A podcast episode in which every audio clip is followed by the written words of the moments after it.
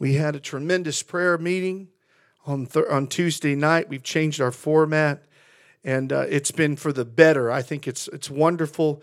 We can still come and pray and uh, seek the Lord alone. Uh, and uh, there's nothing wrong with that. You can do that, but we're we're hitting on uh, prayer points that a lot of times we don't really know what to pray. But I know the Holy Spirit will will teach us and prays for us within us. And there's a groan. It says in Romans chapter eight. But I also know that uh, it's a wonderful thing to come together with corporate prayer and just let God minister through us. And sometimes people will say things that will lead you and help you to know what to pray for. And uh, I was shared with somebody just this very thought yesterday. And they said to me, they said, I have learned how to pray from hearing people that were praying in the church. Some things are caught more than taught. And so you learn how to pray by hearing people pray, and and uh, and they learn the same way. And so I, I'm just grateful tonight for the prayer meeting, for people that came to pray. And if you want to be a part of that and you want to be one that brings forth one of those prayer points and prays for it during that hour or so that we have of prayer, let me know. I would be glad to give you the microphone and let you pray. If God has placed a burden on your heart, you're the person that's supposed to pray. Are y'all here tonight with me? Amen. Praise God. And uh, just a little quiet out there, but that's all right. Amen. Uh, you know, blessed quietness. Thank you, Jesus.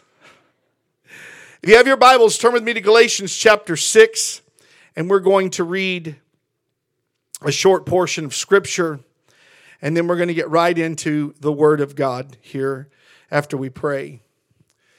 Hallelujah. How many's happy to be saved tonight? Thank you, Jesus. Thank you, Jesus. What a mighty God we serve. Hallelujah. Galatians chapter 6.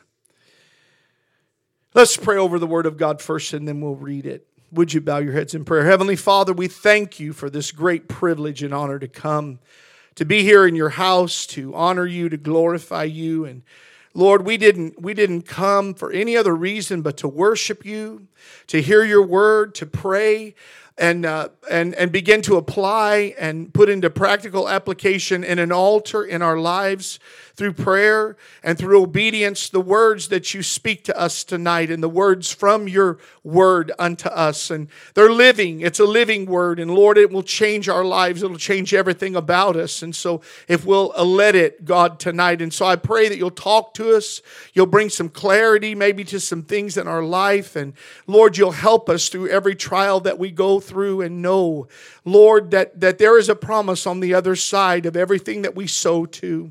And God, I just ask you, Lord, that you will just let the anointing rest upon me. And God, speak through me and minister through me. I come to submit myself unto you. And I pray that this congregation will be touched and affected, Lord, and impacted in some way. And we give you all the glory and honor. I bind every hindering force, I bind every thought. We cast down every imagination, Lord, that tries to come to bombard our mind and our thoughts. In Jesus' name, we pray your blessing over this service. We plead the blood of Jesus. Amen and amen. Praise the Lord. Have you ever been praying and the enemy will just bring a thought into your mind and you're like, uh uh-uh. uh, I'm the only one that's ever happened to. But that thought will come and you're like, that this ain't, this is, well, it's never a time to bring some of the things that the enemy brings, but you'll be praying and, and he'll put something in there to try to distract you. Amen. And, and uh, so, uh, anyway, but I praise the Lord tonight that we have the authority that we can cast down every imagination and high thing that exalts itself against the knowledge of truth. In Galatians chapter 6, and I'm preaching tonight this thought, this message entitled The Law of Harvest. The Laws of Harvest. And it says in verse 5 of chapter 6 For every man shall bear his own burden. Let him that is taught in the word communicate unto him that teacheth in all good things. And before I go any further, I just want to say this.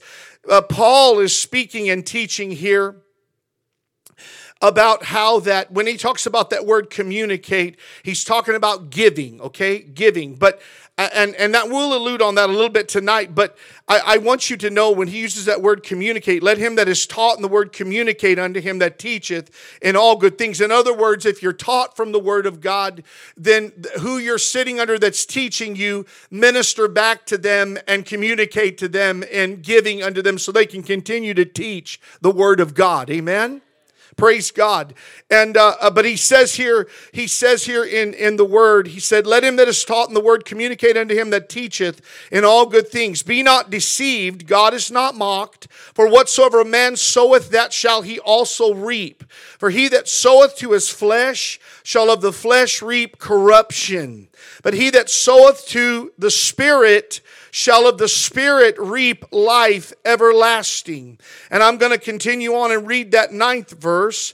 He said, And let us not be weary in well doing, for in due season we shall reap if we faint not. And he puts a com, or uh, let's see, no, there's a period there. If we faint not, and I'll stop there. I'm just teaching tonight for a little bit here on the laws of harvest.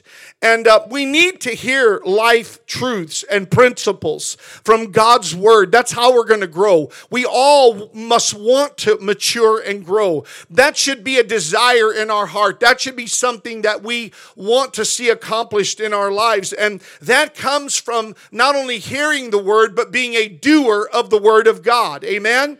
But we need to hear life truths and principles from God's word and sowing and reaping and the laws of harvest are a huge, important truth that we have to hear. You must hear that because a lot of times people wake up, even as Christians, in, in, in, in years down the road of living for God, and they wonder how in the world I got to this place. I can tell you, at somewhere along that journey, you've sown something that you're now reaping something. We don't want to hear that because we live in a, in a society that is wants to play the victim card. But i can tell you sometimes there are christian people and people in the world that aren't even believers that are victims. They are victims to circumstances and situations. But we've got to know tonight as christians we have to be accountable for the things that we've sown. And i want to bring out some very very important spiritual laws tonight that will help you. But the, the, the first thing i want to get settled tonight is that there is a principle principle of sowing and reaping and a law of harvest. And we have to know in the spiritual realm, we have to deal with that in our life. And it's something that we have to accept and embrace the reality of. In fact, seed principle, if you think about it, is the fundamental of saving faith. Seed principle is the fundamental of saving faith. If Jesus hadn't died and been the seed plot of salvation and of faith whenever he went down in that tomb, or in essence, even in the water when he was baptized because he fulfilled all righteousness. But if he had not been the seed that was planted in the ground, like it says in John chapter 12, and that corn of wheat went to the ground and died, it could have never rose up again in, in life. And the seed plot, the seed plot of life I can tell you, the seed of life died and was planted in that tomb and he was buried, but I can tell you, he rose again on the third day. Are you hearing me today? So Jesus rose in life everlasting for you and I to be the seed plot for future life or saving faith and the life of salvation. So the fundamentals of our faith are based in seed, the seed of the word that's put in our heart, the seed of the word that's spoken to us. And the things that we sow to, I can tell you, will reap of them. And if it's spiritual, it'll be spiritual. If it's corruption, it'll be corruption. But whatever we sow, I can tell you, we will reap. Now, hear me tonight. It's embedded in the fundamental fabric of the Bible. And, and Jesus and the, and the seed, uh, fundamental of saving faith being the seed, uh, and Christ being the first born of a new race, the Bible says. And the beginning of all things of saving faith and life of, and salvation is embedded in the fundamental fabric of the Bible. In the natural, in the natural because there's spiritual and there's natural. In the natural, farming is a mystery to many people. Sister Skiles always made a joke and she said the only thing that we could make grow was children. Amen. And we made them grow. We fed them and we watered them. Amen. But in the natural, farming is a mystery to many. And there are things that we know. There's a, we know there's a difference between a cow and a pig and a chicken. I know people in the world don't see the difference in things. I know we're living in a time and a day where all sanity and and and and and uh, absolute knowledge and wisdom and reasonable logic has been thrown to the side, and people are saying two plus two equals five now instead of two plus two equal equaling four. There, there, and you know where I'm going, and you know what I'm saying. It just seems like that that, that just the basic, you know, common sense things have been thrown to the wayside, and the devil has seen to that because he wants there to be no absolutes. And if he removes them and he removes them from the world, I can tell you it'll carry over as it already has, and people will say there are no absolutes in this Bible. There are big name preachers that have said this Bible should not be taken literally. And I'm going to tell you, you should literally turn them off. And you say, Who are they, Pastor? Some of them you have even told me you listen to.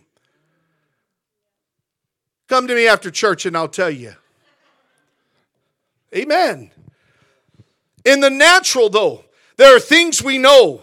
Farmers know. People that grow things know. There's a difference between certain things. We also know the laws of natural harvest. You must sow to reap in the natural. You normally reap what you've sown. And you normally reap more than you've sown at times. You normally reap sometimes after you've sown. So there's a period of time. All of these things are just basic principles and thoughts concerning reaping and sowing. Sowing seed and reaping a harvest. Sometimes, though, nothing is reaped even when you've sown seed. I've had that happen where I've sown flower seeds and nothing came up. Nothing came from that seed in the natural. I'm not talking about in the spiritual.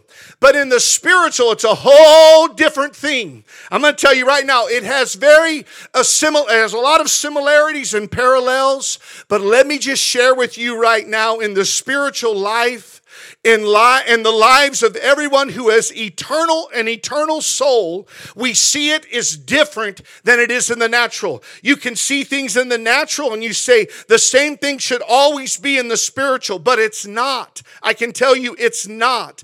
Everything that's spiritual is different because it's eternal.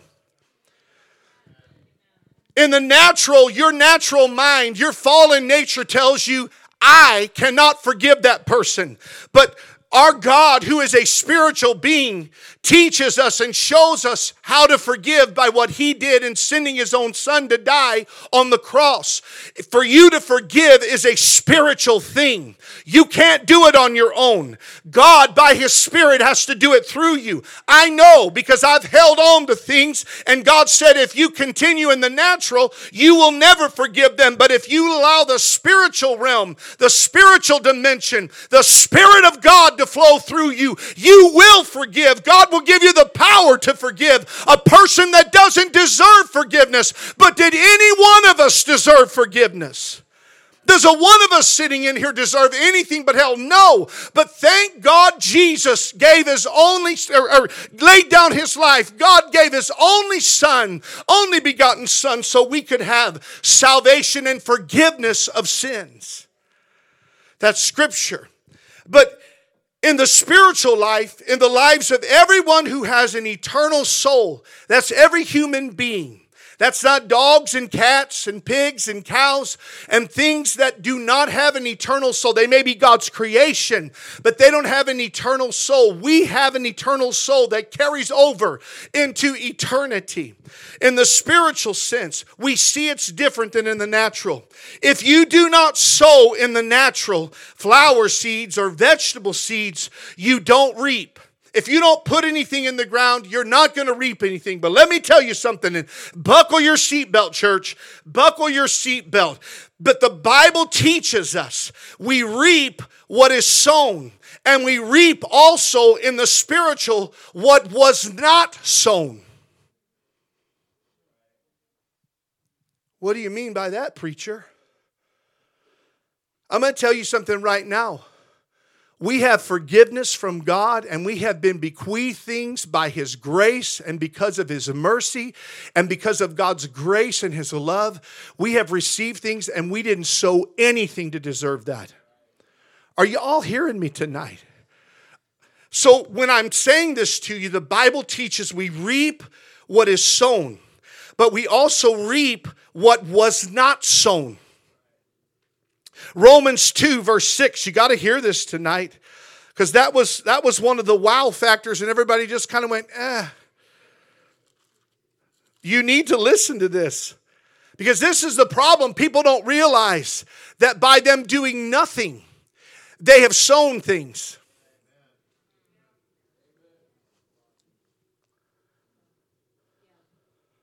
Amen. In chapter 2 of Romans, verse 6, the Bible says this Who will render to every man according to his deeds? That's what he's saying. God will render to every man according to his deeds. To them who by patient continuance in well doing seek for glory and honor and immortality and eternal life.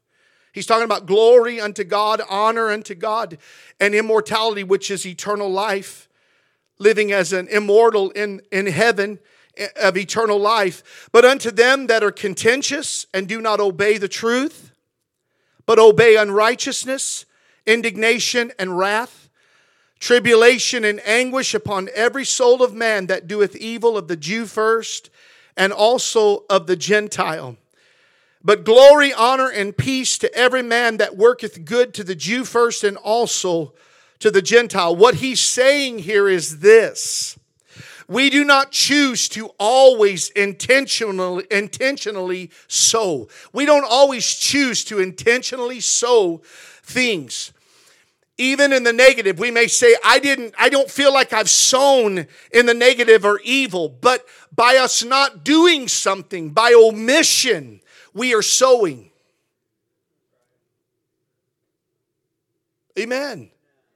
People can say, I, I went into the doctor and I told him I'm overweight, and he said, It's not your fault.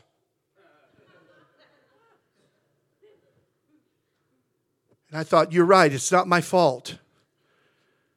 He was being facetious with me, but that's what a lot of people say. They say, I, I, I don't know how this happened. It happened because you didn't do what you should have done. Okay? And so what I'm simply trying to say to you is we do not always choose intentionally to sow evil things or to sow disobedience. We don't realize that by us not doing what we're supposed to do, we are sowing seeds. Things are happening because we didn't do what we should have done in the right. It's like John 3:18. It simply says it right there in John 3:18. Remember we always quote John 3:16 Everybody can quote John 3:16, "For God so loved the world he gave his only begotten son that whosoever believeth in him should not perish but have everlasting life." If you believeth in him, then you acteth upon what you believeth. he said, "For God sent not his son into the world to condemn the world, but that the world through him might be saved." He that believeth on him is not condemned. But listen, but he that believeth not is condemned already because he hath not believed in the name of the only begotten Son of God. What is he saying? And what does John 3 18 tell us? That choosing not to make a decision for Christ and believe in him does not absolve us from the eternal and earthly consequences. Because people have consequences upon this earth because they do not serve God. There is not a blessing upon their life, there's not peace upon their life, there's not grace upon their life, there's not hope there's not a, a when I use this word, um, what I'm trying to say is there's not a, a desire for God and a desire to fulfill the purpose that God has for us and to be a testimony and an example of His love, of His grace, of His mercy, of His life. I can tell you people that, that, that have absolutely denied Christ, a lot of people, okay? I'm not saying everybody, but, but we're, we're getting ready to do this homeless ministry out here. And you look at that, and some people are out there on the street because they just simply can't afford to be anywhere else. But there's some people that have absolutely given up on life. They, the most part, most of them have given up on life. They have become a trophy in the devil's trophy case because what they're saying is, I don't have any purpose anymore. I don't have any will to live anymore. That's why all they do is just do drugs. They don't feel like there's any other hope. They say, there's, why should I work? I've heard some of these millennials, or not even millennials, I think it's Gen Y or Gen X. I'm not sure. I think I'm, I don't know what generation I am. I'm, I'm old. Amen. But 1972. But but you've got this new generation that says, I don't want to work because I can't even make enough money to pay for the things that I need to pay for and get ahead in life. So why should I even work? And I understand that why they may feel that way, but that is no reason to just lay down and quit and just stop living. God created us with a purpose and the devil wants you off on the side of the street in a ditch somewhere, not fulfilling the purpose of God, which is to live live for God and to show them I've got a reason for living.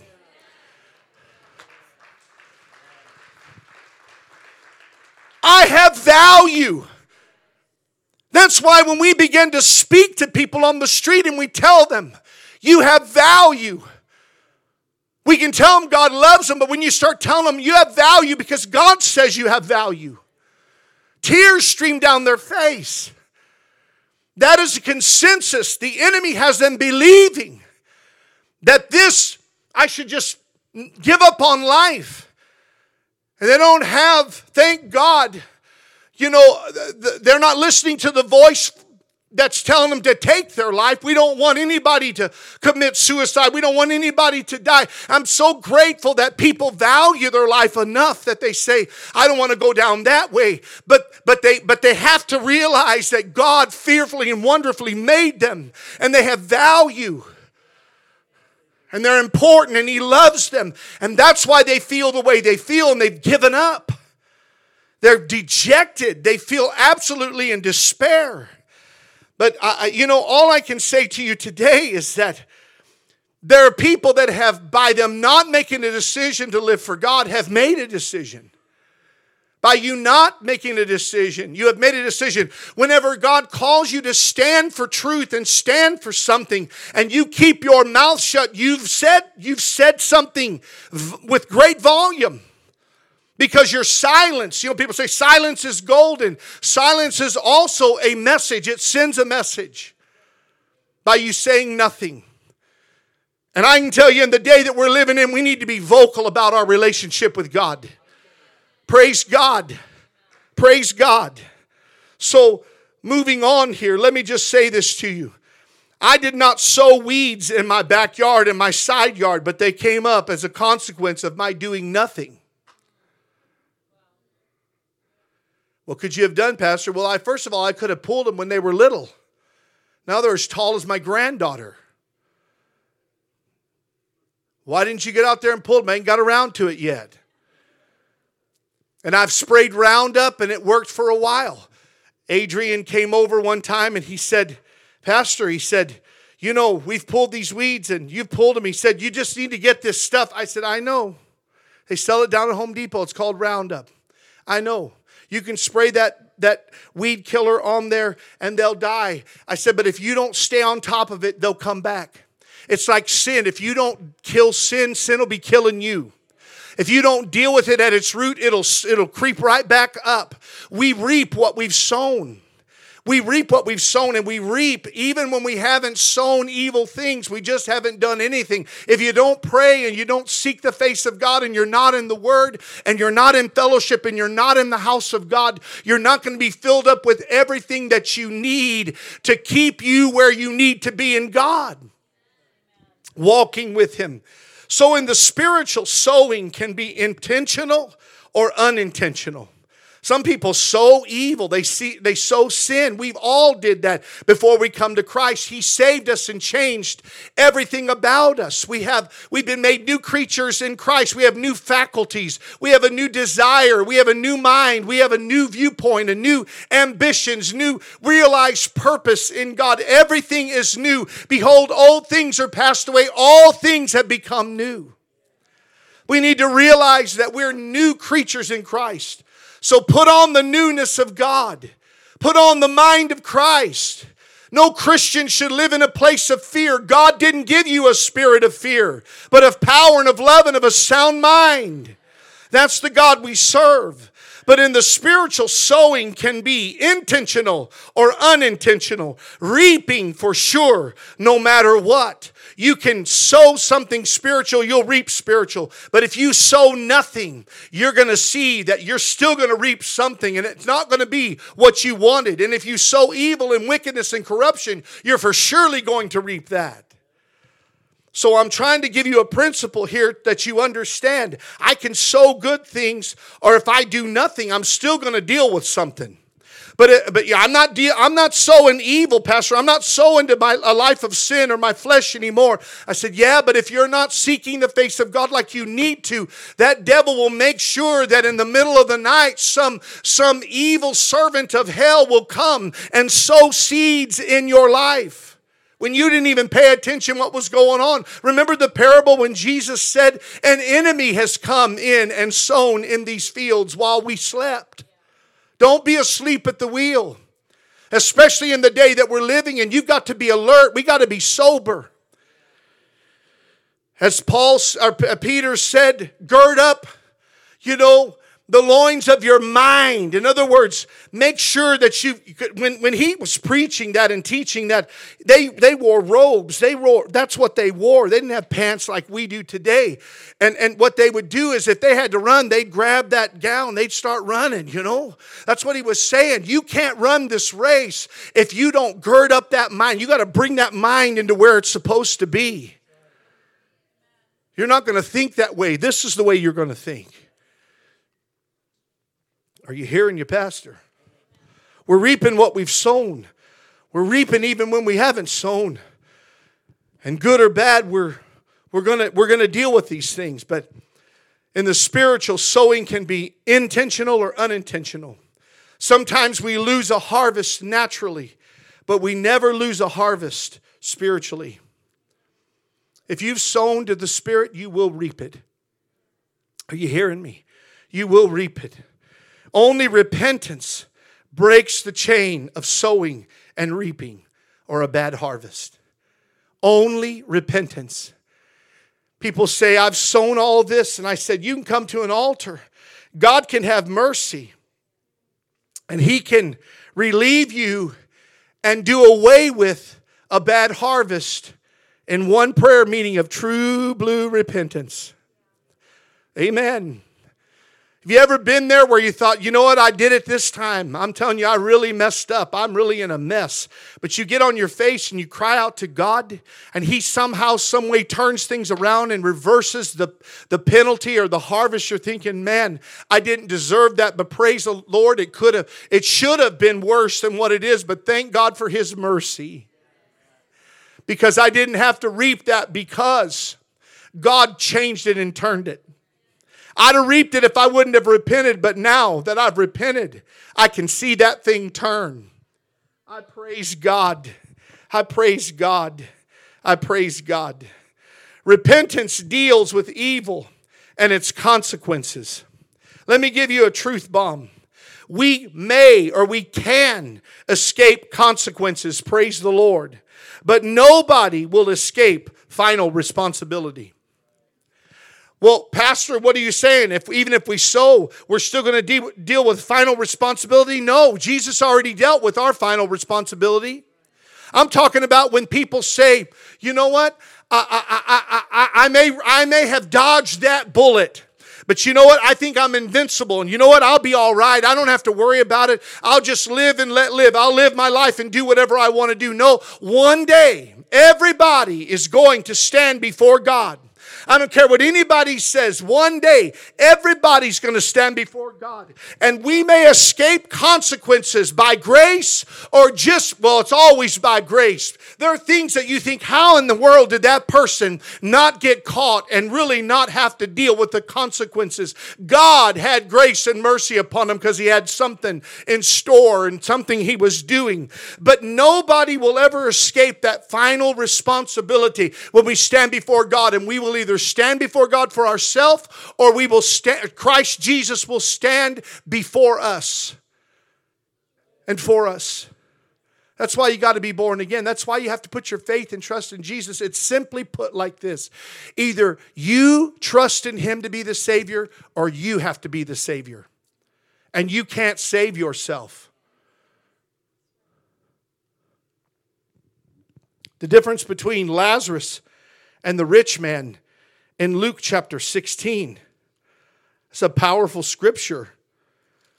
I'm talking about sowing and reaping, and when you finally cross over and you stand before God. In Luke 16 and verse 19, it says there was a certain rich man. Now, this was a parable that Jesus spoke, and there have been many a preacher that said it wasn't a parable. We know that Lazarus is in the Bible. There was a certain rich man which was clothed in purple and fine linen and fared sumptuously every day. In other words, he ate well every day, every day.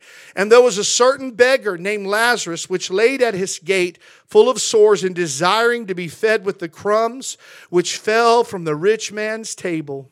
Moreover, the dogs came and licked his sores. And it came to pass that the beggar died and was carried by the angels into Abraham's bosom. And the rich man also died and was buried. I want you to notice Jesus' words. He shows how Lazarus was carried into Abraham's bosom, but he said that that rich man, he's buried. You know, we, we I know we bury people and we put them in a grave and we go to the cemetery, but if they're born again, they're not there. They're not there. They were serenaded by angels and carried up to the throne of God. He, that was Jesus' language. Think about it. He said Lazarus was transported. He said Lazarus. It came to pass that the beggar died, and uh, the beggar Lazarus died and was carried by the angels into Abraham's bosom. In other words, there's a wonderful promise on the other side. You're not there yet, but when you get there, you'll be carried up into the arms of the Father, into the arms of the Savior. But he says here uh, that he's in Abraham's bosom because it was before the cross, and he said, and the the rich man also died and was buried. And in hell, he lift up his eyes, being in torments, and saw Abraham afar off and Lazarus in his bosom. And he cried and he said, Father Abraham, have mercy on me, and send Lazarus that he may dip the tip of his finger in water and cool my tongue, for I am tormented in this flame. And but Abraham said, Son, remember that thou in thy lifetime you have a lifetime to sow. And in your lifetime, what you sow is what you reap everlasting. He said, In your lifetime, you received good things, and likewise Lazarus, evil things. In other words, he was sitting out in front of your door begging you for a crumb from your table, and you wouldn't even answer your door. But he said, Now he's comforted and you're tormented. Why did I read all of that to you? Because remember in your lifetime, your earthly life is a sowing time for the life after. This account will be the testimony of millions. They'll either have the testimony of Lazarus or they'll have the testimony of the rich man in hell. Sowing and reaping is something that we all need to stop and think about, especially concerning salvation. If we sow to the Spirit, we'll reap. If we sow and by way of receiving the seed of God into our life in faith, we have eternal life. We have salvation, eternal life. I asked people in the jail one time, I said, How many know, how many are believers? And they all lifted their hands. I said, How many tonight know that if you took your last breath, you'd go to heaven? 50%, actually 40% raised their hands. And I said, I'm going to tell you right now, I just changed my message. I just changed my message. I said, You don't have assurance that you're born again and that if you take your last breath, you're going to go to heaven. I said, I'm going to tell you right now, He gives us blessed assurance. He gives us a hope. He gives us a confidence in Christ Jesus. And you know, that peace that we have is a constant flow there that passes all understanding, but it's a constant peace with God and of God throughout our life. We can have that. We should have that. There's no other way to live. You've got to have that. You can't live one day thinking, well, I hope that lightning doesn't strike me or Jesus doesn't come back because I'm not ready. We need to always be ready. We need to have that confidence, amen, and that assurance in our heart. We're under the blood blood. Praise God. We're under the blood. We're under the blood. And I praise the Lord for that. That when He washes us and He saves us, except we turn from that faith and walk away, we've got salvation. We've got that assurance down deep in our heart. And I know we're supposed to walk in the Spirit and not fulfill the lust of the flesh. There's no condemnation to them that are in Christ Jesus. So just stay before Him. Stay under that fountain of grace. Know that He's a God of grace that doesn't want you walking through life paranoid and wondering all the time. Eh, does God have a gavel in heaven getting ready to slam it down upon me? He loves you, He saved you, and He knows how to keep you. He's the keeper. Remember that He's the keeper. That's why people may walk away. They may have a backslidden stint or phase in their life or season, but they always come back. That's the problem with a lot of people. They don't know the blood's power and the grace of God and the cross's power and the work when Jesus said it is finished, it was finished. That moment, amen, that moment. It was finished for you and I. And we got to rest in that peace and have the peace of God in our heart and peace with God. What's the difference, Pastor? It's not in my notes, but I'm going to tell you. The peace with God is knowing that I've made peace with Him. In other words, I have peace because I know that He's forgiven me, and He will give you a verdict of peace. But then there's the peace of God. Every day you're walking with God, and you've got peace in every situation because you're walking with the one who's the Prince of Peace. Amen. I don't have to get all frazzled and rattled and all that stuff we do. But I don't have to be. People are like, aren't you worried about what's going on in the world? No, I serve the Prince of Peace. I've made limited preparation. If something were to happen, I got a little extra food, I got some water, you know, and I and, and, and I got a whole pool full of water, amen. And so I got plenty of water for all of us if we have to empty it out, but it's all right. It's I don't know how drinkable it is, but you can at least take a bath. Praise God. But I made preparation, I've used wisdom, but I can promise you this much no matter what happens, whether it's an earthquake, whether it's a nuclear war, whether it's a rapture, I've got peace with God. I've got peace every day I'm walking with God. I've got the peace of God. How do you know that, Pastor? Because I went today and I was on my knees praying and seeking Him, and I felt that peace down deep within me. You should have it. You can have it. And if you don't, tonight you should. Sowing and reaping are relational. We reap in kind, evil produces evil, good produces good. Reaping follows a natural law. You get out what you put in it. But here again, let me say this in the spiritual, it's very similar but vastly different. Why? Because it's eternal. You have to know the sowing, the eternal sowing, or the, I'm sorry, the, the spiritual sowing and the natural sowing.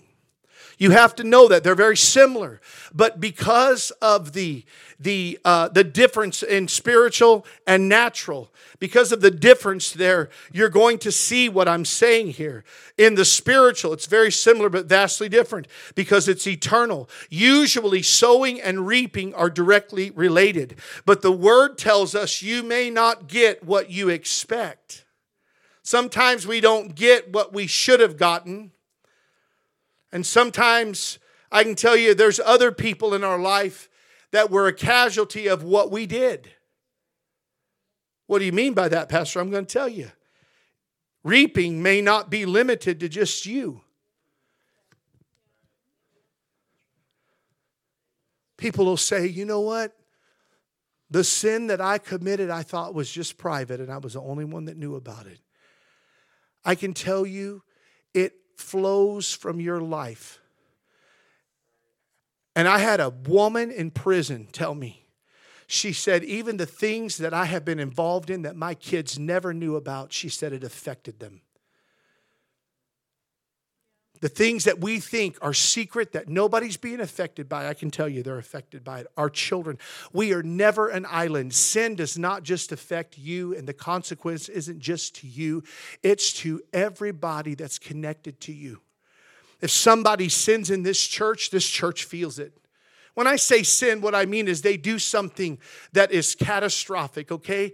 If I if I if I if I uh, you know think a thought or whatever, I get in this altar, I pray and ask God to forgive me. But if I let that thought cause me to commit adultery, I can tell you the whole church is going to be affected. Your family, if mom or dad does something, they're going to be affected. When the kid turns rebellious or does something, the whole family's affected. Are you hearing me? When people get out of the will of God, people are affected. And, and so we're not an island. David committed great sin. The king of Israel committed great sin with Bathsheba. He had a man murdered. He lied about it, swept it under the carpet. Bathsheba, who he had committed adultery with, and he, he, he got rid of her husband and he thought everything's good. I cleaned it all up. I, I murdered, I, I, I, I deceived, I did all of this stuff and, and manipulated the whole situation, and now it's all covered up and nobody knows about it but me and Bathsheba. But I can tell you, God knew. And old Nathan the prophet came in and he began to share with him a parable about how that there was one man that had one little lamb and another man that had a ton of lambs. And he said that man that was rich and had all those lambs went over and scooped up that little lamb from that man that had one lamb. And he said he, you know, took it from him. I believe they say slew it and ate it or whatever. And he said, Tell me his name. And Nathan said, You're the man. Oh my goodness. It's pretty bad when it's your own phone. And it even says, do not disturb. Let me tell you something. I hope you're listening. Alexa needs Jesus too, even though she ain't even real. That's my worst fear.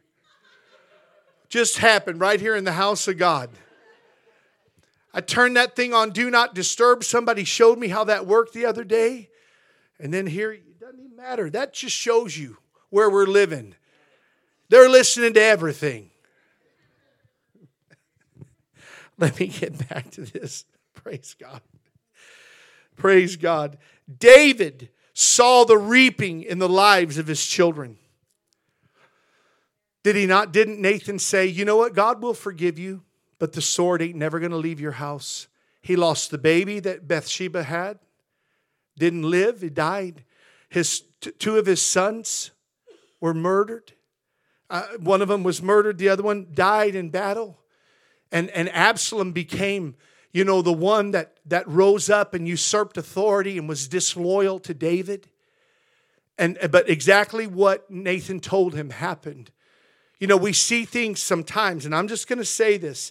Even in my own life with my own children, there were things that I saw, and Sister Skiles and I even looked across the table sometimes and we said, you know what? We're the ones that raised them. We're the ones that raised them. And I thank God that they're serving God today. I give God all the glory. Kyle's smiling over here. And I said, You better be good because I'm going to tell you right now, you will pay for your raising. You understand?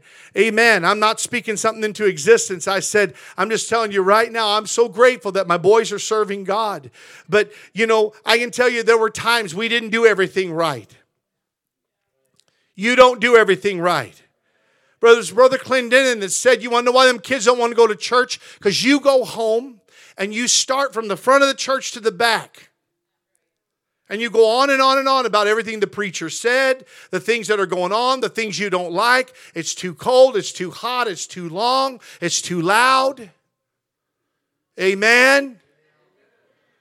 You say, Not me, Pastor. I don't bellyache and grumble, grumble and groan. I can tell you when I went to church and I wasn't the pastor, there were times I did.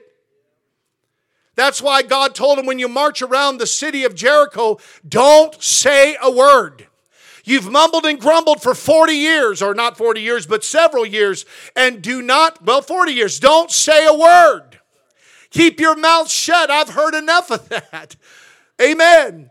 And on that, that last day, when you walk around that city, you can begin to shout. But I assure you this David saw, going back to David, the reaping in the lives of his children. The sword never left his house. Jephthah in the book of Judges never realized his words, his vows would cost him grandchildren, his daughter's fruitfulness and her, you know, her life and, and, and being able to be married because he said, the first thing that comes to the door, the threshold, when I go home, if you'll give me this victory, God, I will sacrifice in essence and give to you the first thing that comes to, to before me when I go home. And the first thing that met him at the door was his daughter, and he was like, No. I just feel in my heart to say this too. I know I'm going on. But years ago, when I first was in the ministry, I gave everything to the ministry, and my family was left to the side and neglected because I was taught you need to give everything to that ministry. And I was like, okay, you need to be here this day. You need to be here this day. You need to be here Tuesday. You need to be here Wednesday. You need to be here Saturday. You're preaching in the prisons on this day. You're doing two services on Saturday. And I remember a man of God by the name of Brian Kretz that came up to me and I said, My wife, she's just not happy, but she doesn't understand that I got to preach the gospel. And he said, Brother, let me tell you something. I know what you're saying, and I believe. And I said, But the word of God says, He said, Hold on here just a second. I know the word of God says, except you forsake father, mother, sister, brother. He said, but God called you uh, to be married and you have children that need to be raised and it's your responsibility to raise them. And he said, if you do not take care of your family, you will lose your ministry. And possibly your family too. So make sure you have balance in your life that you live for God, God first, and your, then your, your wife, your family, then your jobs and ministry and all that stuff, but God's first. But make sure, because if you don't take care of that family and minister to that family, they will grow to be resentful to the God that you have, have, have, have showed so much allegiance and faithfulness to. And I'm not saying don't be involved in ministry. I'm saying that you have to have balance in your life because there'll come a day when your kids will say all they ever did was go and they were always gone and I never saw them. I remember one time Cameron said to me, and it, it, it hit me. He said, Dad, you're always, always, always at the jail. Always. And I said, Son, I got to go preach the gospel. And he said, I understand that, Dad. He said, but we're important too. I said, Lord, God gave me a wake up call because you don't see things sometimes. Now, don't everybody quit their ministries on me. I'm just telling you, put it in check. You reap what you sow. God shows us reaping is proportional to what you sow. In 2 Corinthians 9 6, I'm going, I'm going as quick as I can. I'm going to try to get you out of here as quickly as I can. But in 2 Corinthians 9 6, the Bible says this. He says, I'm sorry. 9 6. He said, But this I say, he which sows sparingly shall reap also sparingly, and he which soweth bountifully, bountifully shall reap also bountifully. Every man according as he has purposed in his heart, so let him give, not grudgingly or of necessity, but God loveth a cheerful giver. Reaping is proportion to what you sow, and in this case, he's talking about giving. However, God shows us in the word, it's a law of spiritual harvest you reap often more than you've even sown. Did not Jesus say that give and it shall be given, and God will pour it back out upon you, good measure, pressed down, shaken together, running over? In other words, you give, but God will give above and beyond what you've given. He will bless what you've given. Amen. You pay in your tithes and your offerings, and God blesses you above and beyond. How do you know that, Pastor? You don't know my finances. I'm telling you, I've watched people down through the years. God honors them if they will be faithful. He's honored me. I, am telling you, I, my job and my, my income is derived from what, hap, what happens in this church and what comes through this church. And in the early stages, I had to do a lot of praying. I said, Lord, please, I pray that the people will be faithful because if they're not faithful, then he said, Don't ever put your faith in those people. He said, You put your faith in me. And I've trusted him. He said, You preach the word. Don't worry about nothing else, but you give and you watch. And I began to even give him my tithes and offerings and missions. And God always gives back, and he gives back in abundance. Are you hearing me? He gives in abundance. You reap often more that's sown than is sown. God determines proportions, and he is not unjust or unfair. The inference is very clear that He's a sovereign God, but He tells us also, I will reward your bountiful sowing. And this is an act of faith also. If you give, you know, uh, abundantly, God will, uh, bountifully, God will bless you. If you give sparingly, then that's what you can expect. But this tells us sowing and reaping are sequential. Your harvest is according to what you intentionally sow. And also, it's according to your continual sowing, you will reap and it will it will it will it will pay off in one day you will begin to reap if you faint not. Don't be weary in well doing don't be weary in your sowing. But know this much that as you begin to continue to do what you're called to do and you're faithful to it god will honor you. One law of harvest is time between the two. It's very hard for us to sow. I was sharing with somebody just a, a, a couple days ago. I said we, we we need to give. And I said, but the problem is people start sowing seed and they're standing there tapping their foot, expecting God to produce a harvest the very next second. And I said, it doesn't work like that. But just keep sowing and watch, it will come. It will come. We don't get weary from work, but we get weary from lack of results and lack of success. So heed Paul's words be not weary, he didn't say not, he didn't say um, not to quit. There's a difference. Be not weary in well doing. He didn't say, you know, make sure that you that you, you know, fight against not quitting. He said, be not weary in your well doing. Because there's a difference. There's a huge difference. In well doing, we don't stop. For in due season, God's timing uh, and, and his season is something that you have to look forward to. He will always pour out his spirit. He will always bless. But God cares for the sow for, for, for the sowing and the reaping interval. And I'm closing with these two scriptures in Hebrews chapter 6. Hebrews chapter 6. It says this in verse 10. For God is not unrighteous to forget your work and labor of love which you have showed toward his name, in that you have ministered to the saints and do minister. God is not going to forget your work and labor of love. God is not an unrighteous God, He's a righteous God, He's a just God. He doesn't do things that would be evil or that would be uh, unjust, even though sometimes we feel like, God, why did you allow this to happen? Just remember this. Just remember this. There's a lot of things working together for the good.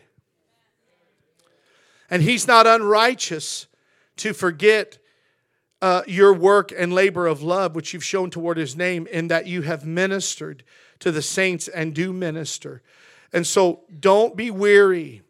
But he gives us a word to stay the course in, in Hebrews chapter 10, verse 36. And this is what it says it says, For you have need of patience, that after you have done the will of God, you might receive the promise. There is a promise coming to those that will stay the course. And, church, let me tell you, there are some things you will not receive, and we will not receive until we're in heaven. No matter what you do or don't see, go to God's Word to lead you, to encourage you, to assure you, because it's easy to get discouraged. But I'm reminded of Psalms 137, and I do close with this scripture. I love this, this um, psalm because he says in Psalms 137, I'm turning there as quickly as I can.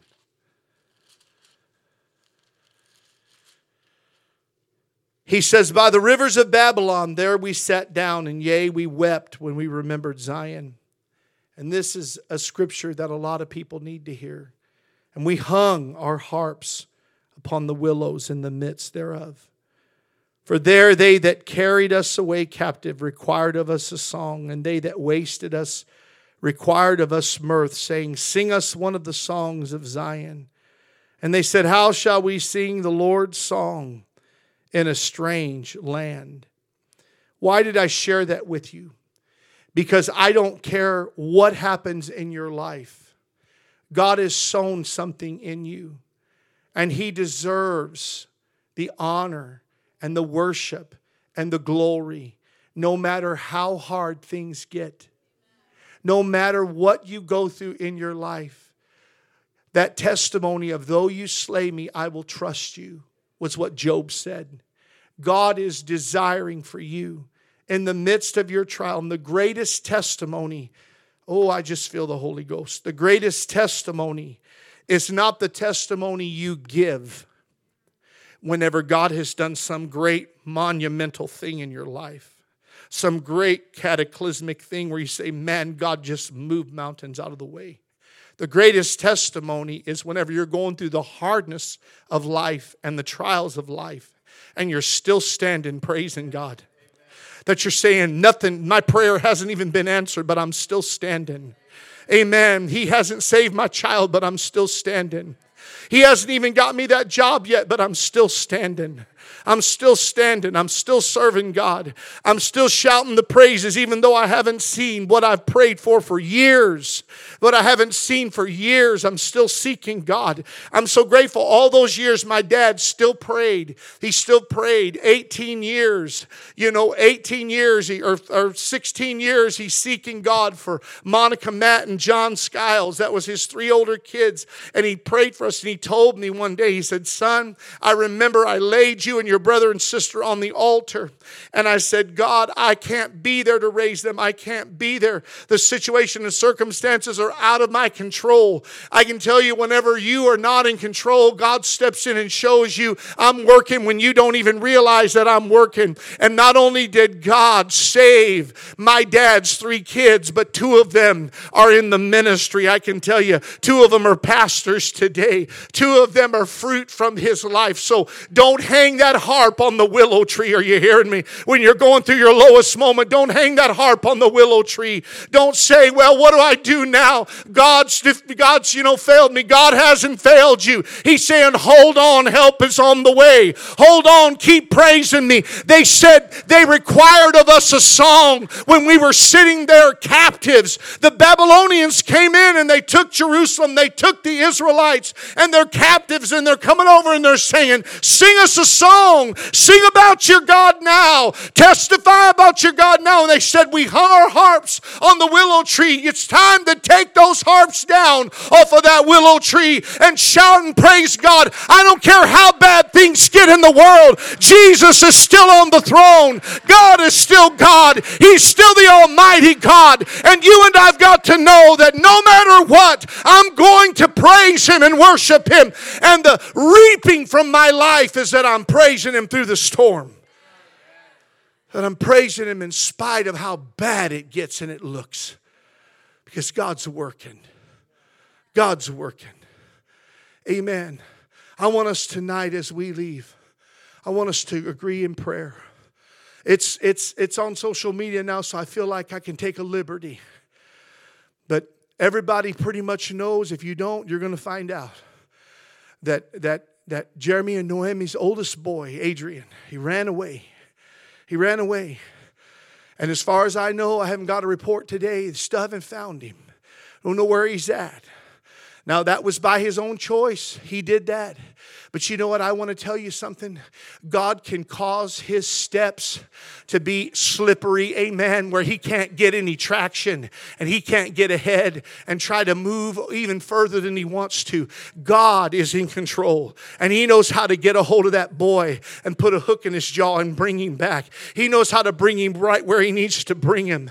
I said, My prayer has been God, make sure that he's safe, keep him safe. He may have to go through some disciplinary action that if he, he wasn't going to listen to mom and dad, I can tell you there is a system that will make him listen. Amen. There's laws and judges and police and, and authorities that will make him listen. And that's just the law of the land. But I said, whatever it takes, get a hold of him, God. No matter what, just keep him safe. I don't want any harm done to him. I don't want him to be set back. But Lord, I'm praying that prodigal come home. And so I want you to know today that we've got to bind together as a church. We've got to believe God for this boy, that God will bring him home. So promise me this as we close in prayer and we ask God to bring him home, that you will continue to pray every day that God will get a hold of his heart, that he'll begin to prompt him, or somehow, some way, he'll make a mistake and get tripped up and get caught. Amen. So that he has to come home.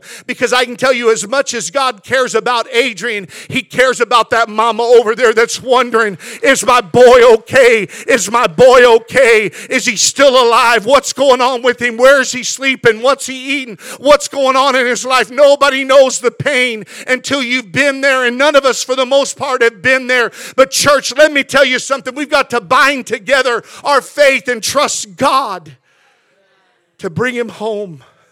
So let's stand. Let's agree in prayer.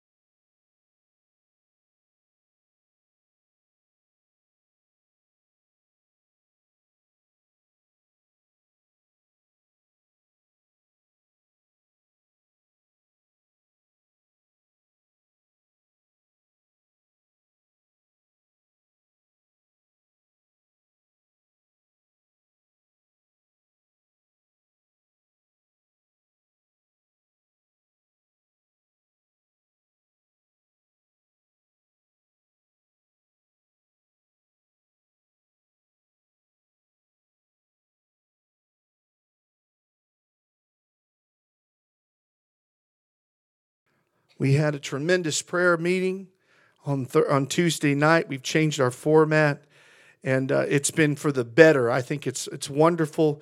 We can still come and pray and uh, seek the Lord alone. Uh, and uh, there's nothing wrong with that. You can do that, but we're we're hitting on uh, prayer points that a lot of times we don't really know what to pray. But I know the Holy Spirit will will teach us and prays for us within us. And there's a groan. It says in Romans chapter eight. But I also know that uh, it's a wonderful thing to come together with corporate prayer and just let God minister through us. And sometimes people will say things that will lead you and help you to know what to pray for. And uh, I was shared with somebody just this very thought yesterday. And they said to me, they said, I have learned how to pray from hearing people that were praying in the church. Some things are caught more than taught.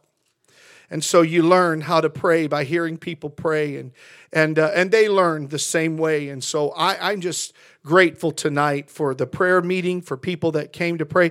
And if you want to be a part of that, and you want to be one that brings forth one of those prayer points and prays for it during that hour or so that we have of prayer, let me know. I would be glad to give you the microphone and let you pray. If God has placed a burden on your heart, you're the person that's supposed to pray. Are y'all here tonight with me? Amen. Praise God. And uh, just a little quiet out there, but that's all right. Amen. Uh, you know, blessed quietness. Thank you, Jesus. If you have your Bibles, turn with me to Galatians chapter 6, and we're going to read a short portion of Scripture, and then we're going to get right into the Word of God here after we pray. Hallelujah. How many's happy to be saved tonight? Thank you, Jesus. Thank you, Jesus. What a mighty God we serve. Hallelujah. Galatians chapter 6.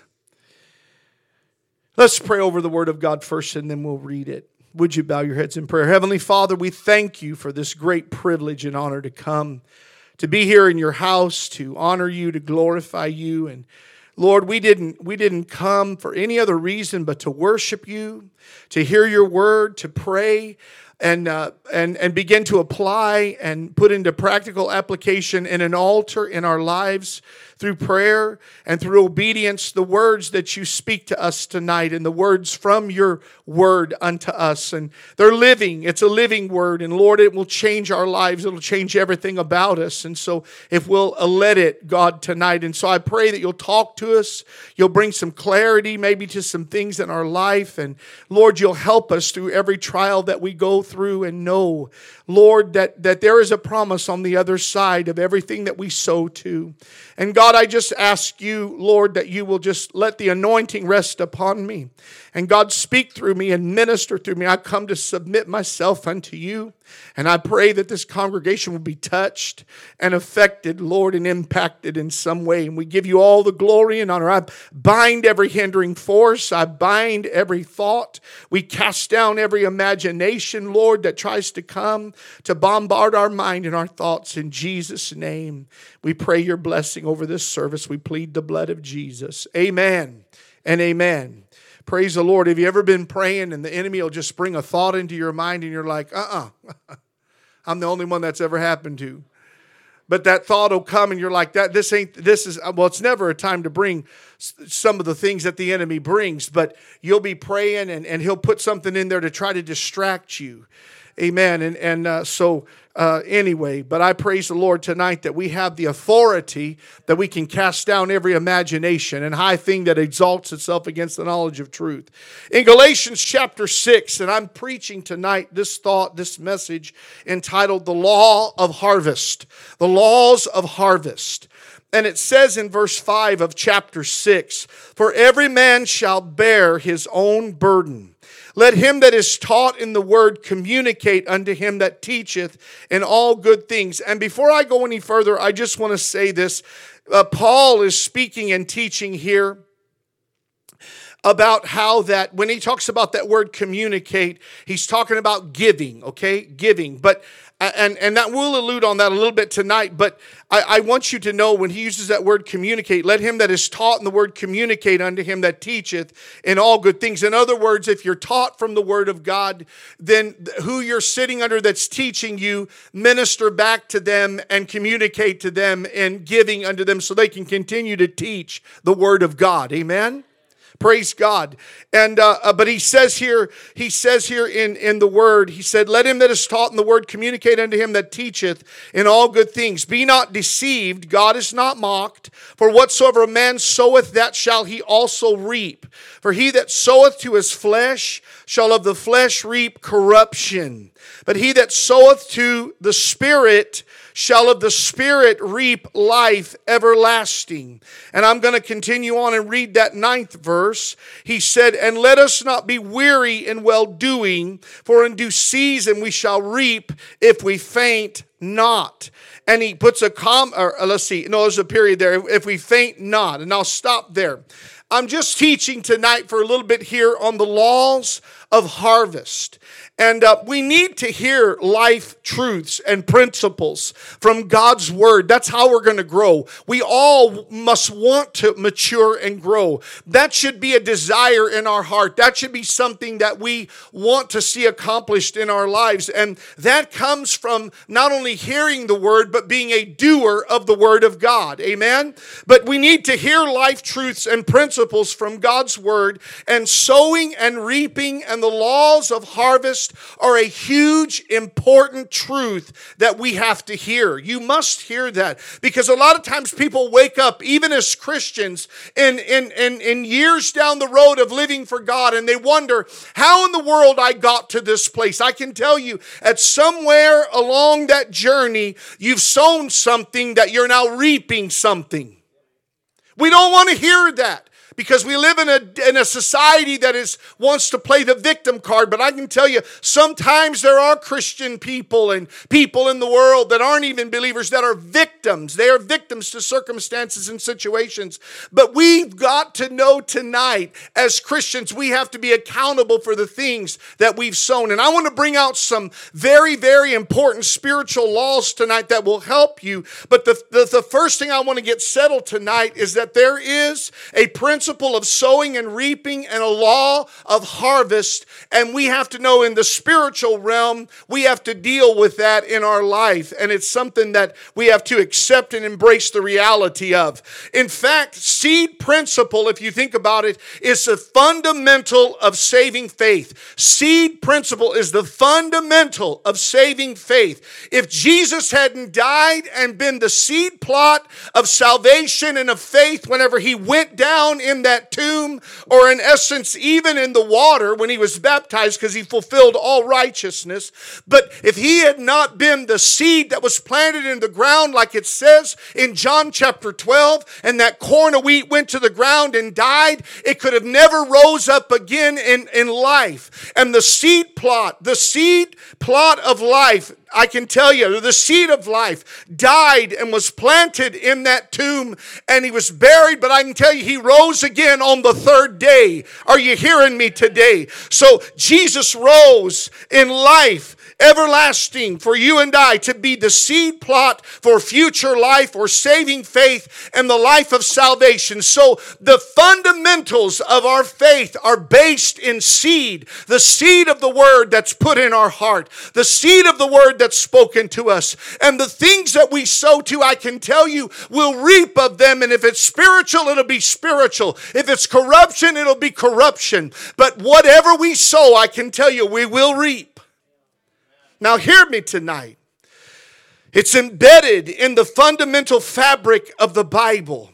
And, and Jesus and the, and the seed, uh, fundamental of saving faith being the seed, uh, and Christ being the first born of a new race, the Bible says. And the beginning of all things of saving faith and life of, and salvation is embedded in the fundamental fabric of the Bible.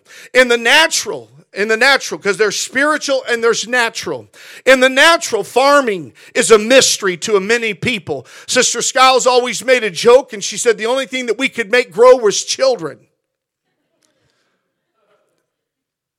Amen. And we made them grow. We fed them and we watered them. Amen. But in the natural, farming is a mystery to many. And there are things that we know. There's a, we know there's a difference between a cow and a pig and a chicken. I know people in the world don't see the difference in things.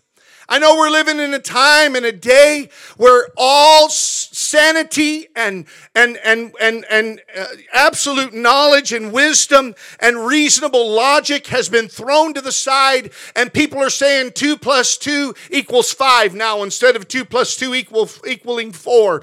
There, and you know where I'm going, and you know what I'm saying. It just seems like that that, that just the basic, you know, common sense things have been thrown to the way wayside, and the devil has seen to that because he wants there to be no absolutes. And if he removes them and he removes them from the world, I can tell you it'll carry over as it already has, and people will say there are no absolutes in this Bible. There are big name preachers that have said this Bible should not be taken literally. And I'm going to tell you, you should literally turn them off.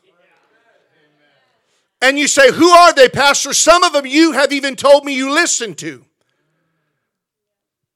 Come to me after church and I'll tell you. Amen. In the natural, though, there are things we know. Farmers know. People that grow things know. There's a difference between certain things. We also know the laws of natural harvest. You must sow to reap in the natural. You normally reap what you've sown, and you normally reap more than you've sown at times. You normally reap sometimes after you've sown. So there's a period of time. All of these things are just basic principles and thoughts concerning reaping and sowing. Sowing seed and reaping a harvest. Sometimes, though, nothing is reaped even when you've sown seed. I've had that happen where I've sown flower seeds and nothing came up. Nothing came from that seed in the natural. I'm not talking about in the spiritual. But in the spiritual, it's a whole different thing. I'm going to tell you right now, it has very a similar, it has a lot of similarities and parallels. But let me just share with you right now in the spiritual life in, li- in the lives of everyone who has eternal and eternal soul, we see it is different than it is in the natural. You can see things in the natural and you say the same thing should always be in the spiritual, but it's not. I can tell you it's not. Everything that's spiritual is different because it's eternal. In the natural, your natural mind, your fallen nature tells you, I cannot forgive that person. But our God, who is a spiritual being, teaches us and shows us how to forgive by what he did in sending his own son to die on the cross. For you to forgive is a spiritual thing. You can't do it on your own. God, by his spirit, has to do it through you. I know because I've held on to things, and God said, if you continue in the natural, you will never forgive them. But if you allow the spiritual realm, the spiritual dimension, the Spirit of God to flow through you, you will forgive. God will will give you the power to forgive a person that doesn't deserve forgiveness. But did any one of us deserve forgiveness? Does a one of us sitting in here deserve anything but hell? No. But thank God Jesus gave his only, or, or, laid down his life. God gave his only son, only begotten son, so we could have salvation and forgiveness of sins. That's scripture. But in the spiritual life, in the lives of everyone who has an eternal soul. That's every human being.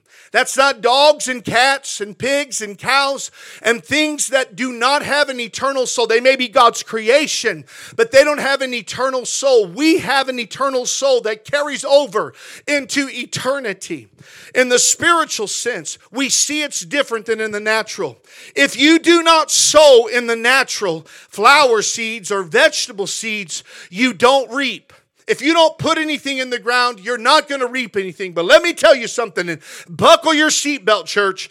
Buckle your seatbelt. But the Bible teaches us we reap what is sown, and we reap also in the spiritual what was not sown. What do you mean by that, preacher?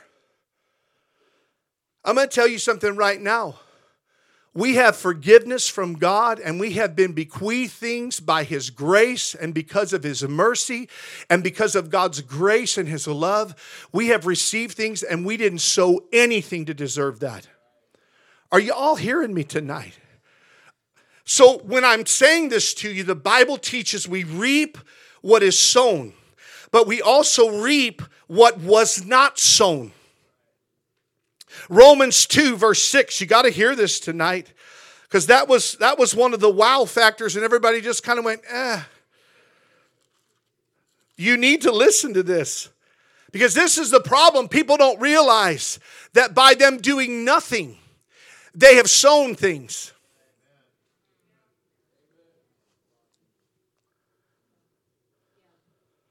Amen. In chapter 2 of Romans, verse 6, the Bible says this Who will render to every man according to his deeds? That's what he's saying. God will render to every man according to his deeds. To them who by patient continuance in well doing seek for glory and honor and immortality and eternal life. He's talking about glory unto God, honor unto God, and immortality, which is eternal life, living as an immortal in, in heaven eh, of eternal life. But unto them that are contentious and do not obey the truth, but obey unrighteousness, indignation, and wrath, tribulation and anguish upon every soul of man that doeth evil of the Jew first, and also of the Gentile. But glory, honor, and peace to every man that worketh good to the Jew first, and also to the Gentile. What he's saying here is this. We do not choose to always intentionally, intentionally sow. We don't always choose to intentionally sow things even in the negative we may say i didn't i don't feel like i've sown in the negative or evil but by us not doing something by omission we are sowing amen people can say i i went into the doctor and i told him i'm overweight and he said it's not your fault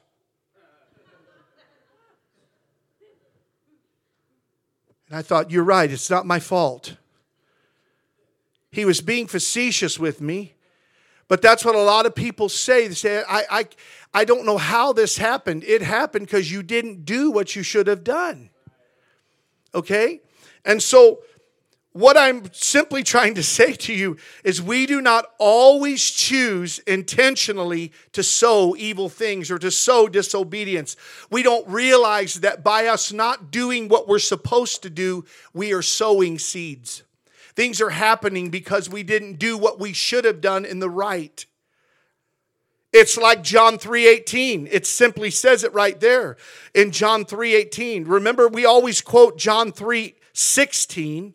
Everybody can quote John 3:16, for God so loved the world he gave his only begotten son that whosoever believeth in him should not perish but have everlasting life. If you believeth in him then you acteth upon what you believeth. He said, For God sent not his Son into the world to condemn the world, but that the world through him might be saved. He that believeth on him is not condemned. But listen, but he that believeth not is condemned already because he hath not believed in the name of the only begotten Son of God. What is he saying? And what does John 3 18 tell us? That choosing not to make a decision for Christ and believe in him does not absolve us from the eternal and earthly consequences. Because people have consequences upon this earth because they do not serve God. There is not a blessing upon their life, there's not peace upon their life, there's not grace upon their life, there's not hope there's not a, a when I use this word, um, what I'm trying to say is there's not a, a desire for God and a desire to fulfill the purpose that God has for us and to be a testimony and an example of His love, of His grace, of His mercy, of His life. I can tell you people that, that, that have absolutely denied Christ, a lot of people, okay? I'm not saying everybody, but, but we're, we're getting ready to do this homeless ministry out here. And you look at that, and some people are out there on the street because they just simply can't afford to be anywhere else. But there's some people that have absolutely given up on life. They, the most part, most of them have given up on life. They have become a trophy in the devil's trophy case because what they're saying is, I don't have any purpose anymore. I don't have any will to live anymore. That's why all they do is just do drugs. They don't feel like there's any other hope. They say, there's, why should I work? I've heard some of these millennials, or not even millennials, I think it's Gen Y or Gen X. I'm not sure. I think I'm, I don't know what generation I am. I'm, I'm old. Amen. But 1972. But but you've got this new generation that says, I don't want to work because I can't even make enough money to pay for the things that I need to pay for and get ahead in life. So why should I even work? And I understand that why they may feel that way, but that is no reason to just lay down and quit and just stop living. God created us with a purpose and the devil wants you off on the side of the street in a ditch somewhere, not fulfilling the purpose of God, which is to live live for God and to show them I've got a reason for living.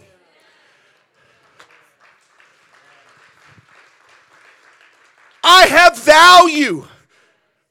That's why when we begin to speak to people on the street and we tell them, you have value. We can tell them God loves them, but when you start telling them you have value because God says you have value, tears stream down their face. That is a consensus. The enemy has them believing that this, I should just give up on life. And they don't have, thank God, you know, they're not listening to the voice that's telling them to take their life. We don't want anybody to commit suicide. We don't want anybody to die. I'm so grateful that people value their life enough that they say, I don't want to go down that way. But but they but they have to realize that God fearfully and wonderfully made them and they have value. And they're important and he loves them. And that's why they feel the way they feel and they've given up. They're dejected. They feel absolutely in despair. But, uh, you know, all I can say to you today is that there are people that have, by them not making a decision to live for God, have made a decision. By you not making a decision, you have made a decision. Whenever God calls you to stand for truth and stand for something, and you keep your mouth shut, you've said, you've said something with great volume because your silence, you know, people say silence is golden. Silence is also a message, it sends a message by you saying nothing. And I can tell you in the day that we're living in, we need to be vocal about our relationship with God. Praise God. Praise God. So, moving on here, let me just say this to you. I did not sow weeds in my backyard and my side yard, but they came up as a consequence of my doing nothing.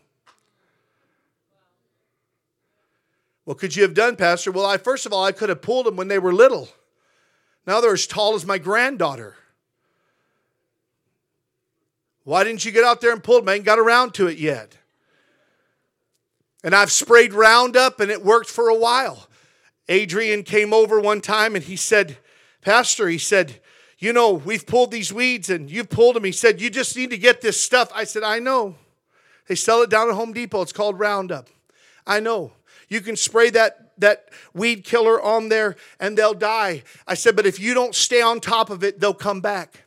It's like sin. If you don't kill sin, sin will be killing you. If you don't deal with it at its root, it'll, it'll creep right back up. We reap what we've sown. We reap what we've sown, and we reap even when we haven't sown evil things. We just haven't done anything. If you don't pray and you don't seek the face of God, and you're not in the Word, and you're not in fellowship, and you're not in the house of God, you're not going to be filled up with everything that you need to keep you where you need to be in God, walking with Him. So, in the spiritual, sowing can be intentional or unintentional. Some people sow evil, they see they sow sin. We've all did that before we come to Christ. He saved us and changed everything about us. We have we've been made new creatures in Christ. We have new faculties. We have a new desire. We have a new mind. We have a new viewpoint, a new ambitions, new realized purpose in God. Everything is new. Behold, old things are passed away. All things have become new. We need to realize that we're new creatures in Christ. So put on the newness of God. Put on the mind of Christ. No Christian should live in a place of fear. God didn't give you a spirit of fear, but of power and of love and of a sound mind. That's the God we serve. But in the spiritual, sowing can be intentional or unintentional, reaping for sure, no matter what. You can sow something spiritual, you'll reap spiritual. But if you sow nothing, you're going to see that you're still going to reap something and it's not going to be what you wanted. And if you sow evil and wickedness and corruption, you're for surely going to reap that. So I'm trying to give you a principle here that you understand. I can sow good things, or if I do nothing, I'm still going to deal with something.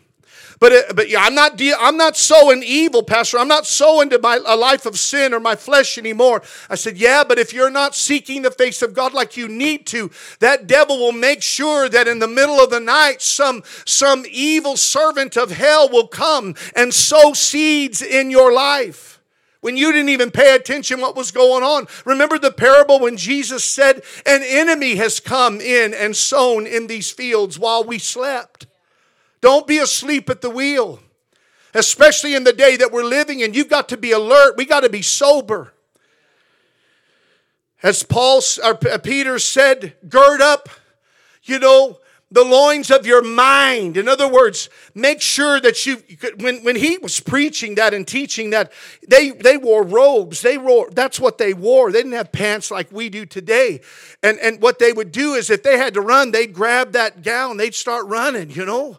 That's what he was saying. You can't run this race if you don't gird up that mind. You got to bring that mind into where it's supposed to be. You're not going to think that way. This is the way you're going to think. Are you hearing your pastor? We're reaping what we've sown. We're reaping even when we haven't sown. And good or bad, we're, we're going we're gonna deal with these things. But in the spiritual, sowing can be intentional or unintentional. Sometimes we lose a harvest naturally, but we never lose a harvest spiritually. If you've sown to the Spirit, you will reap it. Are you hearing me? You will reap it. Only repentance breaks the chain of sowing and reaping or a bad harvest. Only repentance. People say, I've sown all this, and I said, You can come to an altar. God can have mercy, and He can relieve you and do away with a bad harvest in one prayer meeting of true blue repentance. Amen. Have you ever been there where you thought, you know what, I did it this time? I'm telling you, I really messed up. I'm really in a mess. But you get on your face and you cry out to God, and He somehow, some way turns things around and reverses the, the penalty or the harvest. You're thinking, man, I didn't deserve that, but praise the Lord, it could have, it should have been worse than what it is, but thank God for His mercy. Because I didn't have to reap that because God changed it and turned it. I'd have reaped it if I wouldn't have repented, but now that I've repented, I can see that thing turn. I praise God. I praise God. I praise God. Repentance deals with evil and its consequences. Let me give you a truth bomb. We may or we can escape consequences, praise the Lord, but nobody will escape final responsibility. Well, Pastor, what are you saying? If even if we sow, we're still going to de- deal with final responsibility? No, Jesus already dealt with our final responsibility. I'm talking about when people say, you know what? I, I, I, I, may, I may have dodged that bullet. But you know what? I think I'm invincible. And you know what? I'll be all right. I don't have to worry about it. I'll just live and let live. I'll live my life and do whatever I want to do. No, one day, everybody is going to stand before God. I don't care what anybody says. One day, everybody's going to stand before God. And we may escape consequences by grace or just, well, it's always by grace. There are things that you think, how in the world did that person not get caught and really not have to deal with the consequences? God had grace and mercy upon him because he had something in store and something he was doing. But nobody will ever escape that final responsibility when we stand before God and we will either stand before God for ourselves or we will stand, Christ Jesus will stand before us and for us. That's why you got to be born again. That's why you have to put your faith and trust in Jesus. It's simply put like this either you trust in Him to be the Savior, or you have to be the Savior. And you can't save yourself. The difference between Lazarus and the rich man in Luke chapter 16. It's a powerful scripture. I'm talking about sowing and reaping, and when you finally cross over and you stand before God. In Luke 16 and verse 19, it says there was a certain rich man. Now, this was a parable that Jesus spoke, and there have been many a preacher that said it wasn't a parable. We know that Lazarus is in the Bible. There was a certain rich man which was clothed in purple and fine linen and fared sumptuously every day. In other words, he ate well every day, every day. And there was a certain beggar named Lazarus which laid at his gate full of sores and desiring to be fed with the crumbs which fell from the rich man's table.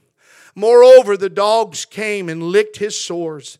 And it came to pass that the beggar died and was carried by the angels into Abraham's bosom. And the rich man also died and was buried. I want you to notice Jesus' words. He shows how Lazarus was carried into Abraham's bosom, but he said that that rich man, he's buried. You know, we, we I know we bury people and we put them in a grave and we go to the cemetery, but if they're born again, they're not there. They're not there. They were serenaded by angels and carried up to the throne of God. He, that was Jesus' language. Think about it. He said Lazarus was transported. He said Lazarus. It came to pass that the beggar died, and uh, the beggar Lazarus died and was carried by the angels into Abraham's bosom. In other words, there's a wonderful promise on the other side. You're not there yet, but when you get there, you'll be carried up into the arms of the Father, into the arms of the Savior. But he says here uh, that he's in Abraham's bosom because it was before the cross. And he said, and the, the rich man also died and was buried. And in hell, he lifted up his eyes, being in torments, and saw Abraham afar off and Lazarus in his bosom. And he cried and he said, Father Abraham, have mercy on me, and send Lazarus that he may dip the tip of his finger in water and cool my tongue, for I am tormented in this flame. And but Abraham said, Son, remember that thou in thy lifetime you have a lifetime to sow. And in your lifetime, what you sow is what you reap everlasting. He said, In your lifetime, you received good things, and likewise Lazarus, evil things. In other words, he was sitting out in front of your door begging you for a crumb from your table, and you wouldn't even answer your door. But he said, Now he's comforted and you're tormented. Why did I read all of that to you? Because remember in your lifetime, your earthly life is a sowing time for the life after. This account will be the testimony of millions. They'll either have the testimony of Lazarus or they'll have the testimony of the rich man in hell. Sowing and reaping is something that we all need to stop and think about, especially concerning salvation. If we sow to the Spirit, we'll reap. If we sow and by way of receiving the seed of God into our life in faith, we have eternal life. We have salvation, eternal life. I asked people in the jail one time, I said, How many know, how many are believers? And they all lifted their hands. I said, How many tonight know that if you took your last breath, you'd go to heaven? 50%, actually 40% raised their hands. And I said, I'm going to tell you right now, I just changed my message. I just changed my message. I said, You don't have assurance that you're born again and that if you take your last breath, you're going to go to heaven. I said, I'm going to tell you right now, He gives us blessed assurance. He gives us a hope. He gives us a confidence in Christ Jesus. And you know, that peace that we have is a constant flow there that passes all understanding, but it's a constant peace with God and of God throughout our life. We can have that. We should have that. There's no other way to live. You've got to have that. You can't live one day thinking, well, I hope that lightning doesn't strike me or Jesus doesn't come back because I'm not ready. We need to always be ready. We need to have that confidence, amen, and that assurance in our heart. We're under the blood blood. Praise God. We're under the blood. We're under the blood. And I praise the Lord for that. That when He washes us and He saves us, except we turn from that faith and walk away, we've got salvation. We've got that assurance down deep in our heart. And I know we're supposed to walk in the Spirit and not fulfill the lust of the flesh. There's no condemnation to them that are in Christ Jesus. So just stay before Him. Stay under that fountain of grace. Know that He's a God of grace that doesn't want you walking through life paranoid and wondering all the time. Does God have a gavel in heaven getting ready to slam it down upon me? He loves you, He saved you, and He knows how to keep you. He's the keeper. Remember that He's the keeper. That's why people may walk away. They may have a backslidden stint or phase in their life or season, but they always come back. That's the problem with a lot of people. They don't know the blood's power and the grace of God and the cross's power and the work when Jesus said it is finished, it was finished.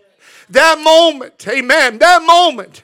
It was finished for you and I. And we got to rest in that peace and have the peace of God in our heart and peace with God. What's the difference, Pastor? It's not in my notes, but I'm going to tell you. The peace with God is knowing that I've made peace with Him. In other words, I have peace because I know that He's forgiven me, and He will give you a verdict of peace.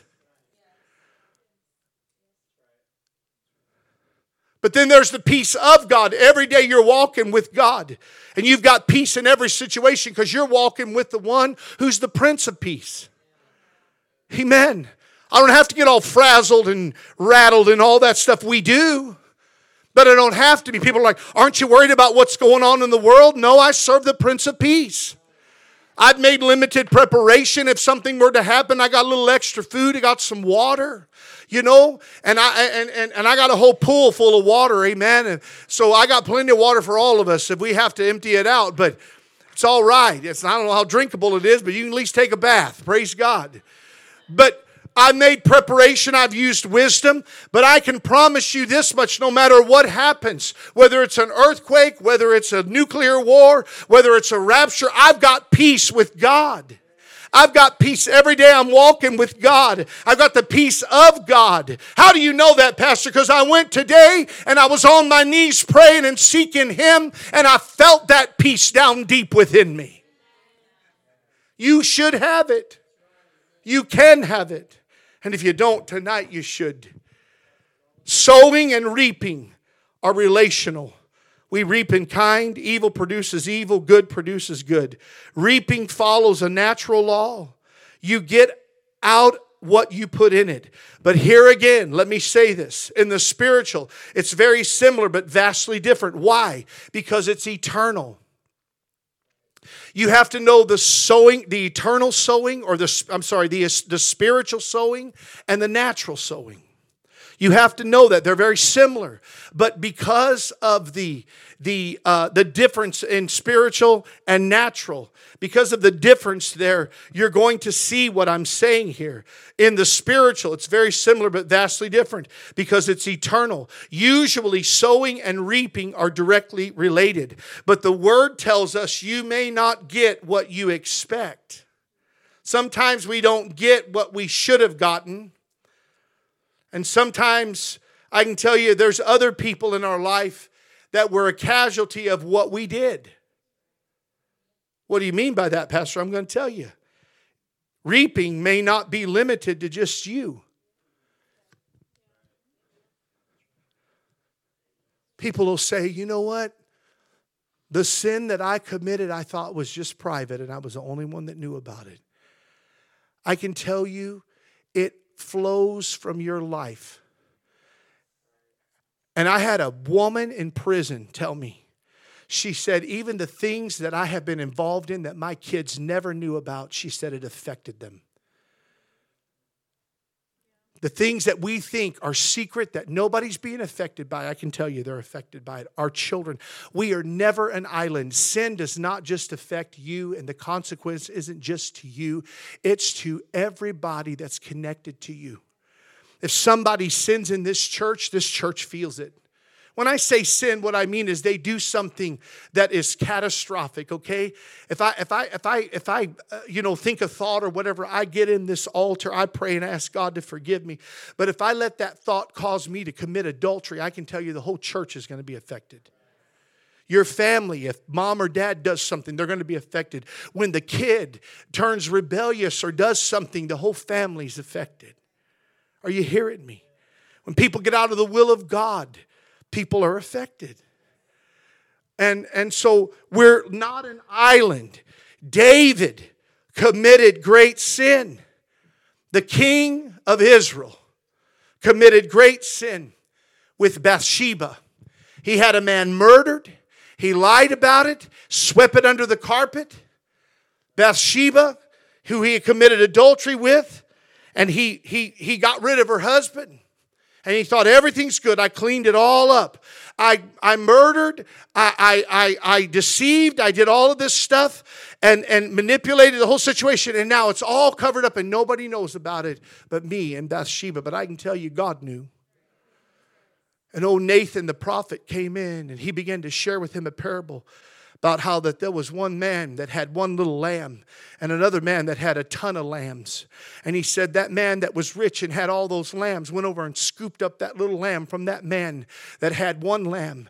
And he said he, you know, took it from him. I believe they say slew it and ate it or whatever. And he said, Tell me his name. And Nathan said, You're the man. Oh my goodness. It's pretty bad when it's your own phone. And it even says, do not disturb. Let me tell you something. I hope you're listening. Alexa needs Jesus too, even though she ain't even real. That's my worst fear. Just happened right here in the house of God. I turned that thing on do not disturb. Somebody showed me how that worked the other day. And then here, it doesn't even matter. That just shows you where we're living. They're listening to everything. Let me get back to this. Praise God. Praise God. David saw the reaping in the lives of his children. Did he not? Didn't Nathan say, You know what? God will forgive you, but the sword ain't never going to leave your house. He lost the baby that Bathsheba had, didn't live, he died. His, two of his sons were murdered. Uh, one of them was murdered, the other one died in battle. And, and Absalom became, you know, the one that, that rose up and usurped authority and was disloyal to David. And, but exactly what Nathan told him happened. You know, we see things sometimes, and I'm just going to say this. Even in my own life with my own children, there were things that I saw, and Sister Skiles and I even looked across the table sometimes and we said, you know what? We're the ones that raised them. We're the ones that raised them. And I thank God that they're serving God today. I give God all the glory. Kyle's smiling over here. And I said, You better be good because I'm going to tell you right now, you will pay for your raising. You understand? Amen. I'm not speaking something into existence. I said, I'm just telling you right now, I'm so grateful that my boys are serving God. But, you know, I can tell you there were times we didn't do everything right you don't do everything right.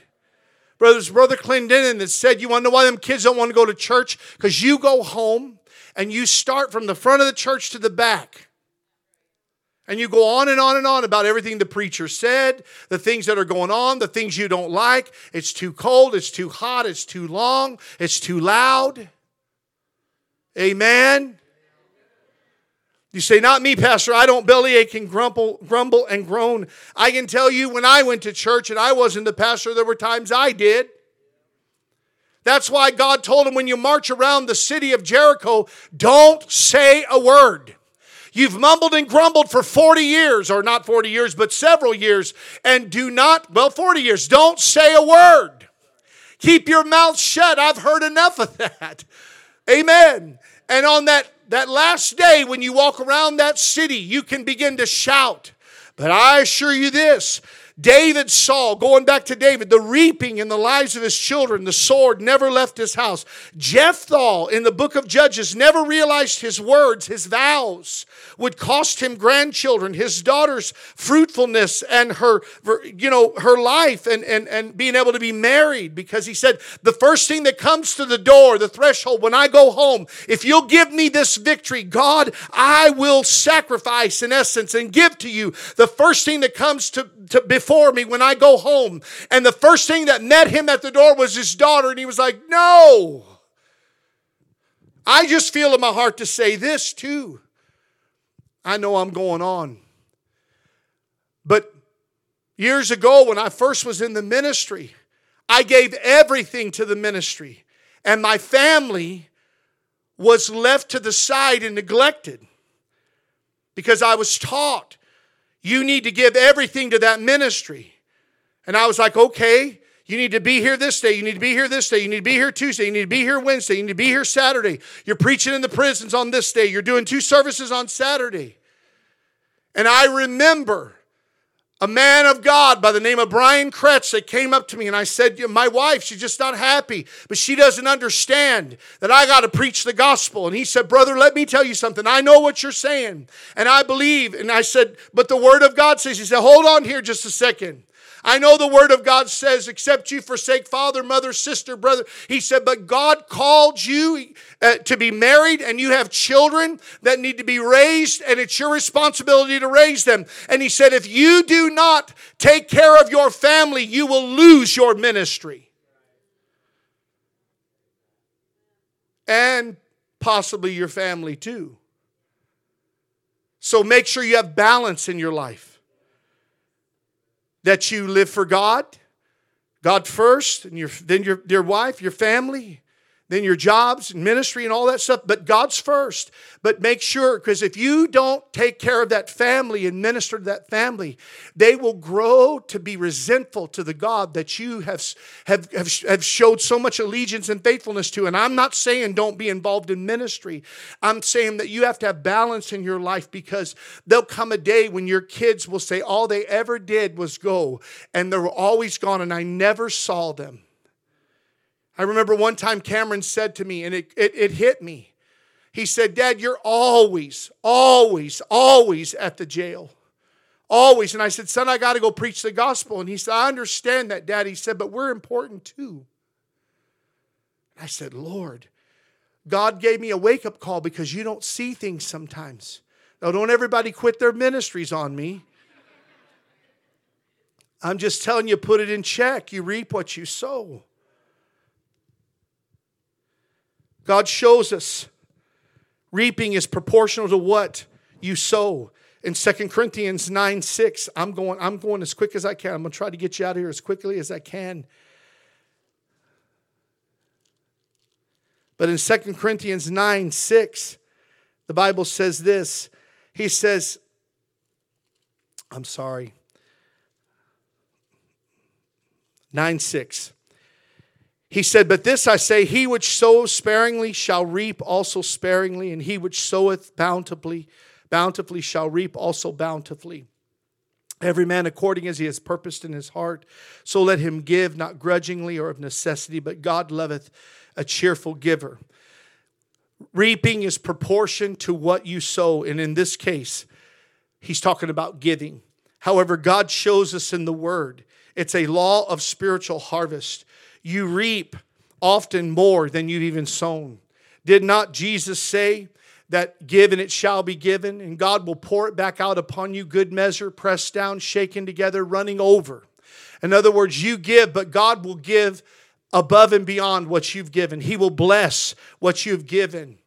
Amen. You pay in your tithes and your offerings, and God blesses you above and beyond. How do you know that, Pastor? You don't know my finances. I'm telling you, I've watched people down through the years. God honors them if they will be faithful. He's honored me. I, am telling you, I, my job and my, my income is derived from what, hap, what happens in this church and what comes through this church. And in the early stages, I had to do a lot of praying. I said, Lord, please, I pray that the people will be faithful because if they're not faithful, then he said, Don't ever put your faith in those people. He said, You put your faith in me. And I've trusted him. He said, You preach the word. Don't worry about nothing else, but you give and you watch. And I began to even give him my tithes and offerings and missions. And God always gives back, and he gives back in abundance. Are you hearing me? He gives in abundance. You reap often more that's sown than is sown. God determines proportions, and he is not unjust or unfair. The inference is very clear that He's a sovereign God, but He tells us also, I will reward your bountiful sowing. And this is an act of faith also. If you give, you know, uh, abundantly, God will, uh, bountifully, God will bless you. If you give sparingly, then that's what you can expect. But this tells us sowing and reaping are sequential. Your harvest is according to what you intentionally sow. And also, it's according to your continual sowing, you will reap and it will it will it will it will pay off in one day you will begin to reap if you faint not. Don't be weary in well doing don't be weary in your sowing. But know this much that as you begin to continue to do what you're called to do and you're faithful to it god will honor you. One law of harvest is time between the two. It's very hard for us to sow. I was sharing with somebody just a, a, a couple days ago. I said we, we we need to give. And I said, but the problem is people start sowing seed and they're standing there tapping their foot, expecting God to produce a harvest the very next second. And I said, it doesn't work like that. But just keep sowing and watch, it will come.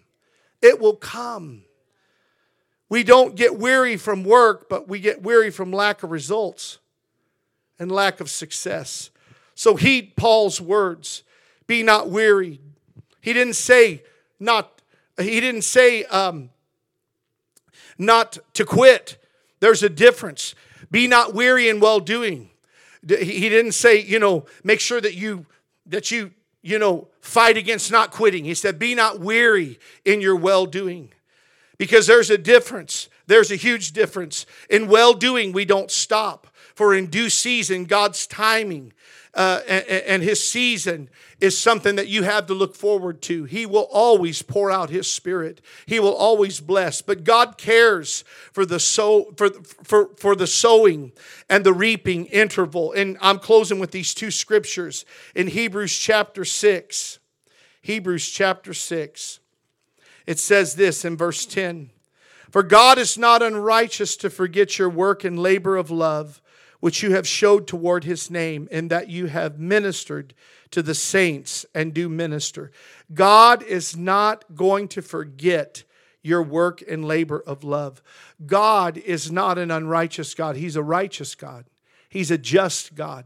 He doesn't do things that would be evil or that would be uh, unjust, even though sometimes we feel like, God, why did you allow this to happen? Just remember this. Just remember this. There's a lot of things working together for the good. And He's not unrighteous to forget uh, your work and labor of love, which you've shown toward His name, in that you have ministered to the saints and do minister. And so don't be weary. But he gives us a word to stay the course in, in Hebrews chapter 10, verse 36. And this is what it says It says, For you have need of patience, that after you have done the will of God, you might receive the promise. There is a promise coming to those that will stay the course. And, church, let me tell you, there are some things you will not receive, and we will not receive until we're in heaven. No matter what you do or don't see, go to God's Word to lead you, to encourage you, to assure you, because it's easy to get discouraged. But I'm reminded of Psalms 137, and I do close with this scripture. I love this, this um, psalm because he says in Psalms 137, I'm turning there as quickly as I can.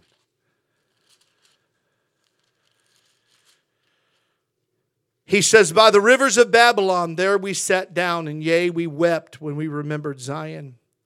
And this is a scripture that a lot of people need to hear. And we hung our harps upon the willows in the midst thereof. For there they that carried us away captive required of us a song, and they that wasted us required of us mirth, saying, Sing us one of the songs of Zion. And they said, How shall we sing the Lord's song? in a strange land. Why did I share that with you? Because I don't care what happens in your life. God has sown something in you, and He deserves the honor and the worship and the glory, no matter how hard things get, no matter what you go through in your life. That testimony of, though you slay me, I will trust you was what Job said. God is desiring for you in the midst of your trial. And the greatest testimony, oh, I just feel the Holy Ghost. The greatest testimony is not the testimony you give whenever God has done some great monumental thing in your life. Some great cataclysmic thing where you say, Man, God just moved mountains out of the way. The greatest testimony is whenever you're going through the hardness of life and the trials of life, and you're still standing praising God. That you're saying, Nothing, my prayer hasn't even been answered, but I'm still standing. Amen. He hasn't saved my child, but I'm still standing. He hasn't even got me that job yet, but I'm still standing. I'm still standing. I'm still serving God. I'm still shouting the praises, even though I haven't seen what I've prayed for for years. What I haven't seen for years, I'm still seeking God. I'm so grateful. All those years, my dad still prayed. He still prayed 18 years. You know, 18 years or, or 16 years, he's seeking God for Monica Matt and John Skiles. That was his three older kids. And he prayed for us. And he told me one day, he said, Son, I remember I laid you and your brother and sister on the altar.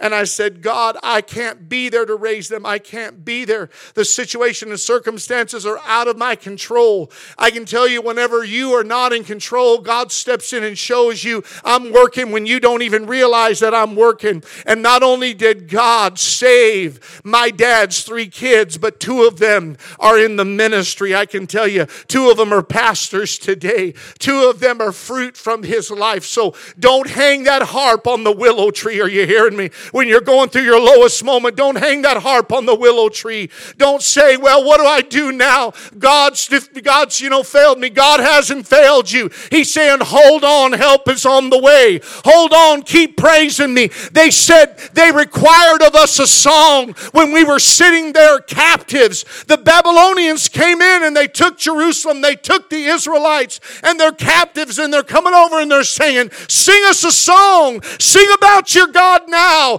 Testify about your God now. And they said, We hung our harps on the willow tree. It's time to take those harps down off of that willow tree and shout and praise God. I don't care how bad things get in the world. Jesus is still on the throne. God is still God. He's still the Almighty God. And you and I've got to know that no matter what, I'm going to praise Him and worship Him.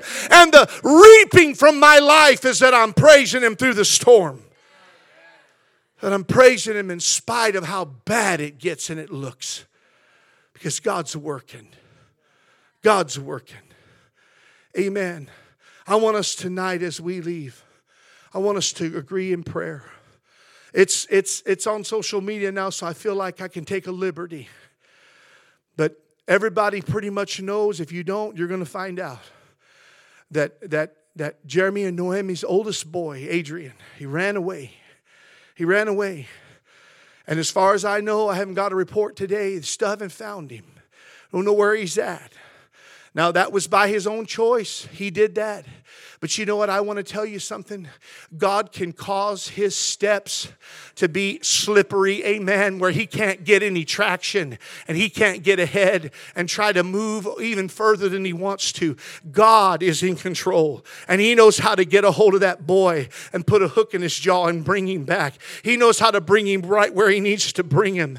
I said, My prayer has been God, make sure that he's safe, keep him safe. He may have to go through some disciplinary action that if he, he wasn't going to listen to mom and dad, I can tell you there is a system that will make him listen. Amen. There's laws and judges and police and, and authorities that will make him listen. And that's just the law of the land. But I said, whatever it takes, get a hold of him, God. No matter what, just keep him safe. I don't want any harm done to him. I don't want him to be set back. But Lord, I'm praying that prodigal come home. And so I want you to know today that we've got to bind together as a church. We've got to believe God for this boy, that God will bring him home. So promise me this as we close in prayer and we ask God to bring him home, that you will continue to pray every day that God will get a hold of his heart, that he'll begin to prompt him, or somehow, some way, he'll make a mistake and get tripped up and get caught. Amen. So that he has to come home.